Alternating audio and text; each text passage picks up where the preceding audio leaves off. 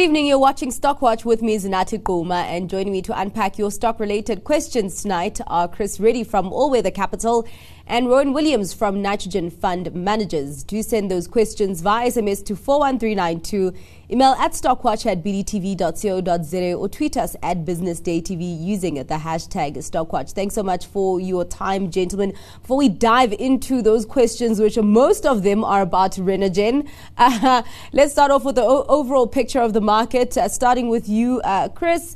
Um, yeah, of course, lots of macro moves have really been uh, ruling market sentiment right now.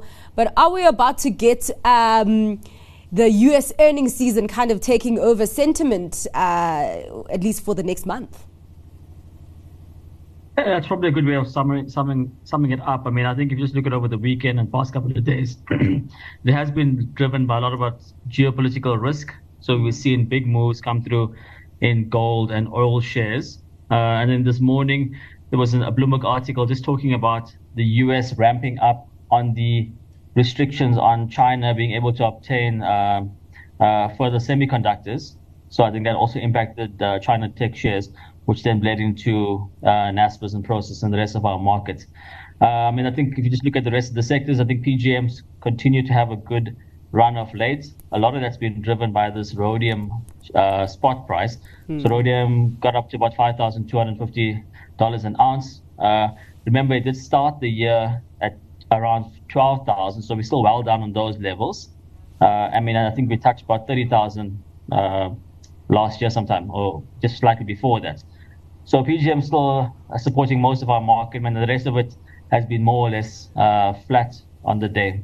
Uh, all right. Well, um, the U.S. markets actually uh, up quite significantly today. Uh, Rowan, of course, we did have the big banks uh, topping analyst estimates on a Friday for the third quarter. But I mean, I don't know if we should take this as a tone setter or not, considering that, I mean, the interest rates that banks have benefited from are uh, eating into other companies' earnings. Yeah, I think that's a fair point. I think uh, what uh, is the bank's gain may be, uh, yeah, uh, paying elsewhere in terms of uh, higher rates and uh, obviously high yields on the debt that they have on their balance sheet. So I think this earnings season is going to be interesting to see how much those higher rates are starting to eat into corporate profitability. we know that rates, yeah, gone up one of the quickest in sort of history and uh, gearing has been fairly high. There's been a lot of gearing for share buybacks, and uh, now uh, debt is a lot more expensive than it used to. So be so um, I, the market's going to take a lot of interest. I think also because are the high rates enough to actually dissuade the Fed from raising hiking rates again? Because it seems we're in a market whereby that seems to be the big unknown is whether we will get one further rate hike or not. And I think if uh, we see uh, less pressure there, the markets can move up from here, but uh, vice versa. If we, it looks like a high probability that we'll get a December rate hike. I think markets can move down from here. So it's sort of a very tenuous position, and I think that's why we're seeing a sort of up and down market environment at the moment. Ah, all right. Well, let's get into the questions. And as I mentioned, majority of them Renergen. And this even start uh, starts off with Friday evening. Of course, you don't have Stockwatch on Friday evenings, only in the afternoon, where questions came. Why? What happened to Renergen today? Was why is the stock uh, down? Um, and of course, we know that it is the opposite movement today, uh, where the stock is up 25% after it released a SENS announcement, a clarification of uh, information. But I just want to start off, Chris, with you know the, these kinds of uh, wild swings in the share price, and I guess it's not even just over the past week, but I, I, I feel like that's just been the general movement of the Renergen stock. Is it primarily because it's filled with retail investors?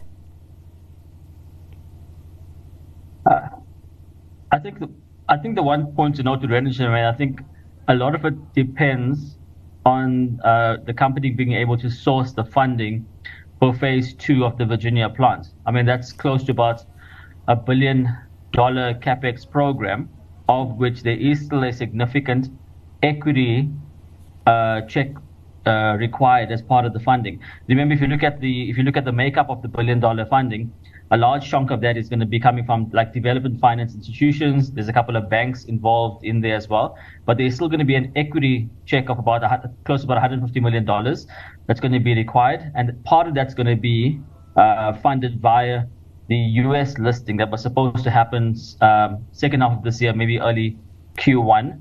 That obviously is subject to favorable market conditions in the U.S. to be able to raise that funding mm. to then uh, circle the financing for phase two. I mean, the, the company has been producing helium and LNG as part of phase one, but the majority of the value in Renergen is going to be coming from the successful successful uh, execution of phase two. And, and, unfortunately, I mean, these cash flows are quite far out in time. So you're looking at what 2027, 2028 type of timelines. And just given how far dated the cash flows are, you are likely to see quite a bit of movement in the underlying share price until we get uh, finalization around the funding packages and then successful execution around that, that development in phase two. Yeah. I mean, uh, listen, uh, you're looking at those uh, fundamentals, but now we've had kind of like this, this conversation, this communication chaos that has been happening around the stock um, after Albie released uh, his concerns uh, point by point on Renergen, which uh, Renergen did come out to kind of clarify today. Um, Rowan, what have you made of that kind of chaos, how Renergen has responded, but also how investors have responded? Yeah, so I think, as Chris pointed out, it's a highly speculative situation. Uh, the uh, ultimate uh, value is highly dependent on events in the future that may or may not uh, occur. Mm. And uh, so the, the, value today is, is, difficult to put your finger on. So some of the volatility, I think, is uh, acceptable for the type of investment situation or opportunity that it is. And it's very much dependent on what individual shareholders are doing from day to day. Yeah. that being said, I think. Um, there were some issues that needed to be addressed. I think uh, what we have seen is uh, operational delivery, at least in phase one, has been somewhat disappointing, slower than initially anticipated. Uh, the output is, is quite slow. Uh, you would expect some operational issues, but that highlights the risk of the overall project. Um, so I think the uh, response today was uh, was good from the company. They did sort of point by point address the issues. Mm. And unfortunately, a company sort of focusing on its share price um, is can be a distraction to the to the job at hand. But uh, to some extent, the share price is important because it determines the ability to raise that equity that uh, that Chris was referring to. So. Um, put all together, I think uh, they did an okay job of, of responding, but it still remains a, a very risky prospect. And, uh, you know, investors need to do their homework and be prepared uh, for, for, for the bumpy ride that they, they're going to get with an investment opportunity like this. Yeah. Well, there's a specific question. Um, I'm a single stock uh, investor holding shares with a buy in price of around 26 Rand 50 per share, present value at 10 Rand 70 per share. With all the hype around Renergen at the moment, going forward, should I hold on to the shares or sell or run for the trees? Is this a falling knife piano? Um, of course, a lot of people just seeing just the, the downward pressure that we have seen on the stock. Some even, you know, putting in caution, saying, you know, transaction capital and all these companies, this is like the, the, the movements that they saw as well. Um, I'm wondering if we can actually take it there at this point, Chris, or uh, is, it, it, too early? I think it's going to depend. Uh, it's a difficult one to answer for the individual investors. I mean, he's obviously got a quite a large tax loss mm. with his investment, given the entry price there. Uh, if you look at the share, I mean, so we are not holders in the company, but we are waiting for finalization, as I mentioned, around the funding packages, because I think you need to get you do, you do need to get secure uh, comfort around just the sources of financing and then good project execution when it comes to large scale projects like this. I mean, I think if you look at the history of South African companies, uh, I mean, I'm not saying this is like a Sasol with Lake yeah. Charles, but I mean, when you're taking on significant capex projects like this, I mean, I think, I think sometimes the cautious approach is just maybe to wait for the projects to be to be completed, and then you actually start seeing the cash flows to then de-risk your your investment in, in the company. Mm. You know, I, I just it comes onto your risk return type of profile, whether you believe that the financing will come in place, they can raise the equity, and then complete that in the stipulated timelines. But it is long dated uh, cash flows, you know. Yeah. Um, Rowan, just lastly on Renergen, uh, on your side, hold on to the shares, sell or run for the trees. Is it a falling knife? Yeah, I, mean it's been a, been a tough one. I think that entry price is very high. I think uh, it's hard to get a return on, on that entry price, but uh, the price today, uh, sort of a better probability of it going up from here. I think we'll probably see a relief rally. There are quite a few supporters of the share. Uh, maybe uh, some of the sort of selling was knee jerk, and as you say, it sort of uh, gained a momentum of its own.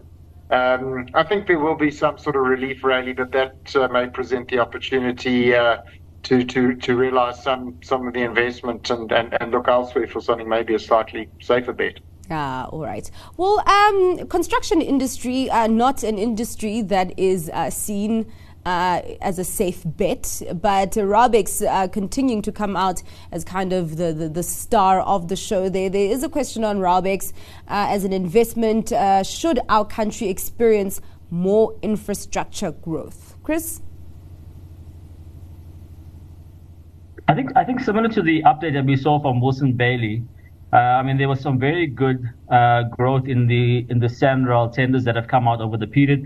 Um, Raubex had a had a good Beitbridge project as well in some, between the border of Zimbabwe and and South Africa, which is quite lucrative for them. Uh, and then they've also got an infrastructure leg as well with regards to building the groundwork for a lot of the renewables uh, projects as well planned. So if we can execute on these on these various IPP programs, um, there's further upside in Raubex. I mean, you've got a strong balance sheet. They don't do the complicated like uh, EPC type of contracts that we saw Murray's and Aveng get into trouble in, in Africa and in Australia. So just keeping to, to simple road construction, high margin business. And I think it is one to hold longer term if we can get uh, infrastructure spend back in SA. From a SANRAL perspective as, as well, I mean, a lot of that is like the concessions work that we're seeing on the N2, N3. And if, if anybody's been on the highways recently traveling in, in, in the country, you'll see quite a bit of work happening from a roads construction point of view. So at least you know the you're going to get paid for that type of work that you're doing. So that's also secure work for for Raubex. Um, yeah, Rowan, uh, what do you make of Raubex as an investment? Should our country experience more infrastructure growth? Yeah, I think it's certainly well positioned, and uh, as Chris was pointing out, it's a quality play in the sector. I think we have seen some of the other companies being incredibly disappointing, but uh, their business models are way more complex uh, than, than. And actually, it's been a steady performer and has uh, been delivering great market position in the right sectors. So, yeah, I really second what uh, what Chris said. I think if you're looking to play uh, the infrastructure theme, um, we certainly know we need the investment. Whether we get it is a different story. Mm. Um, so it is. I think it's it is a good, safe place to be. Yeah, all right. Well, uh, there's a very interesting question here. I'm uh, looking at uh, taking up a speculative position as a small percentage of my portfolio.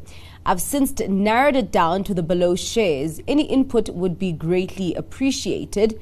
Um, so with Thungela, the viewer has got no exposure. Vodacom only ETF exposure and Mondi only ETF exposure and the JSE, the actual company, no exposure currently, and Fortress also no exposure. So just looking at those counters for a speculative position, a small percentage of the portfolio, Thungela, Vodacom, Mondi, JSE, the company, Fortress. Which of those would be enticing uh, to you, Chris, on a speculative um, viewpoint? Let me go through a few of them. I think if you start off with the JSE, if you, if you look at the history of the company, it has been a stable dividend payer, around about a 7 to 8% dividend yield. If you comp the, the JSE versus the international peers, it's, it's ridiculously cheap versus all other developed uh, peers. The challenge, obviously, though, with the JSE is that it is linked to volumes on the JSE, and we have seen volumes being steadily declining.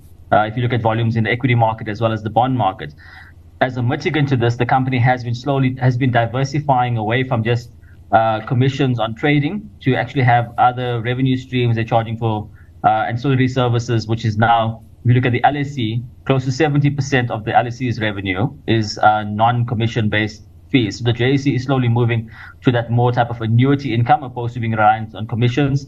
Uh, very strong balance sheet. So that would would be probably one to look at in the long term. It's not the most liquid of shares, but I think as retail investors, it could be one to hold for the long term. On the others, I mean, Thungela has uh, has uh, benefited from the rising um, oil prices, natural gas prices. I think from a political risk point of view, it also plays into that uh, that energy theme. Um, they have gone offshore into Australia, which is which is potentially disappointed some because I think there was there was talk of maybe a higher buyback and or dividend payout. Uh, according to management, this is uh, accretive acquisitions. So as long as they can get the coal out of South Africa via the Transnet pipeline, it could be one to hold long term. Again, Thungela is quite volatile. If you look at just how the share price moves around, linked to linked to coal prices as well as uh, export volumes but in the past it has been a good dividend payer. You know, so as long as these these coal prices can hold, natural gas prices can hold because it's also a substitute for coal uh, in Europe. Uh, that can be quite good for Thungela. On Fortress, Fortress, I mean, there is a cautionary, uh, not cautionary, but there is mm-hmm. a, a, a, a, transaction out where they're looking to collapse the A and B share structure, whereby uh, FFB shareholders will be getting NEPI Rock shareholders as a um, as uh, as a swap. So that's going to be simplifying the process. They're trying to get back into a REIT, and over time, then start paying back a start paying back a, a dividend. Uh, I think if you've got a, a, a positive view on regards to logistics and also retail assets, uh, they do have some very good sites in Johannesburg and uh, and KZN. So that could be one to hold. I mean, but it's obviously important to to look at what value you're getting in Fortress relative to their peers, such as uh, such as Equites in the SA market, or even like Resilient on the on the retail side. Mm. So that's something to note on Fortress.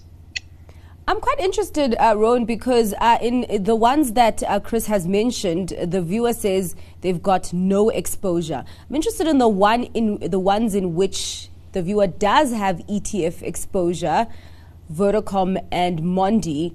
If maybe it would be preferable to do a switch to an actual holding of the actual company or just stick to ETF exposure, Vodacom and Mondi? Yeah, so it would seem that those are two large cap stocks, so they may be in top 40 exposure, uh, Satrix uh, yes. type exposure. Um, so then you've obviously got a diversified portfolio. You're really backing uh, the the market, so mm. so to speak, where you'd be switching into more direct uh, investment in a particular stock, and then all the dynamics of that stock. I mean, when they say speculative, do they mean that they just want to take a, a position uh, as opposed to a diversified uh, equity mm. portfolio, um, or is it short term? So there, there there obviously would be different objectives there. But if they're saying they just want more direct exposure in a particular stock I think uh, in terms of Mondi versus um, uh, Vodacom, probably Mondi's a better bet. Uh, Vodacom, I think, uh, uh, is a very mature business, uh, is is a, a, a, quality company, well run, but the dynamics of, of the mobile market space have become very competitive, somewhat ex growth. They're having to expand into to other markets, into Africa. the acquisition in, in Egypt. So, quite a lot of complexity there around currency, um, inflation. Whereas Mondi, they recently sold their, their Russian business, uh, so they have completely exited Russia. They are going to get a special dividend, which uh, will go to shareholders, so you're going to get some short term payback. It's a quality business, well run, somewhat exposed to global growth, and that is taking a bit of a pause, but that's reflected in the valuation, so not a bad entry point. So I would think that is a quality counter to get direct exposure to, as opposed to yeah, just uh, mm. broad ETF exposure. Ah, all right, I hear you on that. There's a question on uh, Sun International. Can you ask your panel if Sun International is a good buy now before it goes up at at year end? Can we expect it to go up at year end because of the festive season, Chris? the share has been a, share has been a good performer, and I mean you see the various tourism stats that are coming out. Very strong uh, occupancy rates coming from Sun International, uh, City Lodge as well. So I think it is quite well positioned uh, in the medium term to actually grow the business, grow the business well. I mean, if anybody's tried to book accommodation in, in the vacation club or the cabanas or even the Sun City Hotel, mm. you'll see that the um, uh, it's quite hard to get in there. Uh, I mean, I think in tough times as well, people do take this like like to gamble to try and get that additional boost, if you want to call it. But I mean, uh, I think the company is quite uh, positioned quite well in terms of just um, occupancy rates going forward as well. Yeah. So one that we like. I mean, it is a sector that we uh, we, we like it all weather as well. So. Um, quite positive the story from our side. Ah, all right. I mean, the stock has had a run, and I'm wondering if some uh, won't be selling their stock to fund their December vacations. Uh, on your side, Sun International, yeah, would you be buying right now at this point? Yes, as uh, pointed out, has had a strong run, but uh, they had to restructure to a, a rights issue uh, post COVID. But I think the business is on the right track and actually trading well. Um, we're also quite positive on the South African tourism story. I think what we're seeing is a rise of geopolitical risk.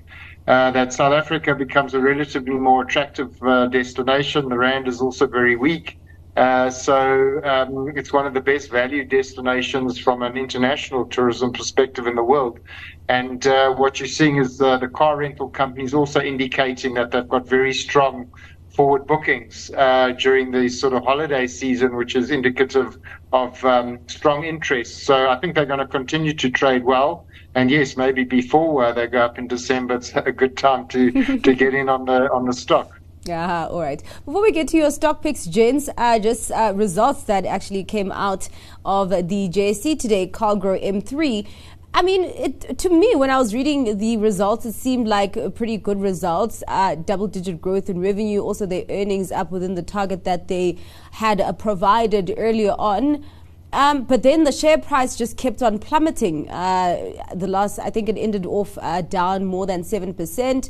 Uh, Chris, is this one that you look at and yeah, did the results match the the investor reaction? I think sometimes the, the challenge with, with, with the shares is that they have done so, uh, really well year to date, and it could just be an element of investors taking some profits off the table given the year to date performance. I mean, if you just look at the revenue growth across the two divisions on the on the development as well as the mem- Memorial Parks, side of Calgro. Uh, strong performances across both, good earnings growth as well. And I mean, they, they are doing a buyback program, looking at dividends as well. So it speaks to all uh, positive attributes of the result. But it could just be a function of investors taking some chips off the table, given how strong it's rallied uh, year to date. Uh, all right. Yeah. Um, uh, Ron, what do you make of Calgro M3 uh, exposed to the lower income groups, but seeming that they are doing quite well, spending a lot of money on advertising, which is paying off in this kind of environment? What do you make of Calgro? Yeah, so uh, they have delivered fairly well uh, operationally and uh, sort of uh, improved sales. So that, that has been positive. I think obviously we're seeing a rising rate environment. It may make affordability more difficult. So going forward, it may not be as easy to make sales. Some of the gearing, if they do have any, I think they're cash positive. So that's actually a positive higher rates, mm-hmm. ironically enough. But um, yeah, I think that what are you one of the, the challenges we're seeing is these smaller businesses also just the, the market caps the liquidity of the, the JSE is drained a bit. So where you do get a seller looking to sell, um, it can drive the, the, price down. So no fault of the, the company or the strong results, just the share price dynamics uh, mm-hmm. on the day. And that, yeah, is something of a challenge uh, on the JSE more broadly. And uh, yeah, can make it challenging investing in these sort of small or mid cap stocks.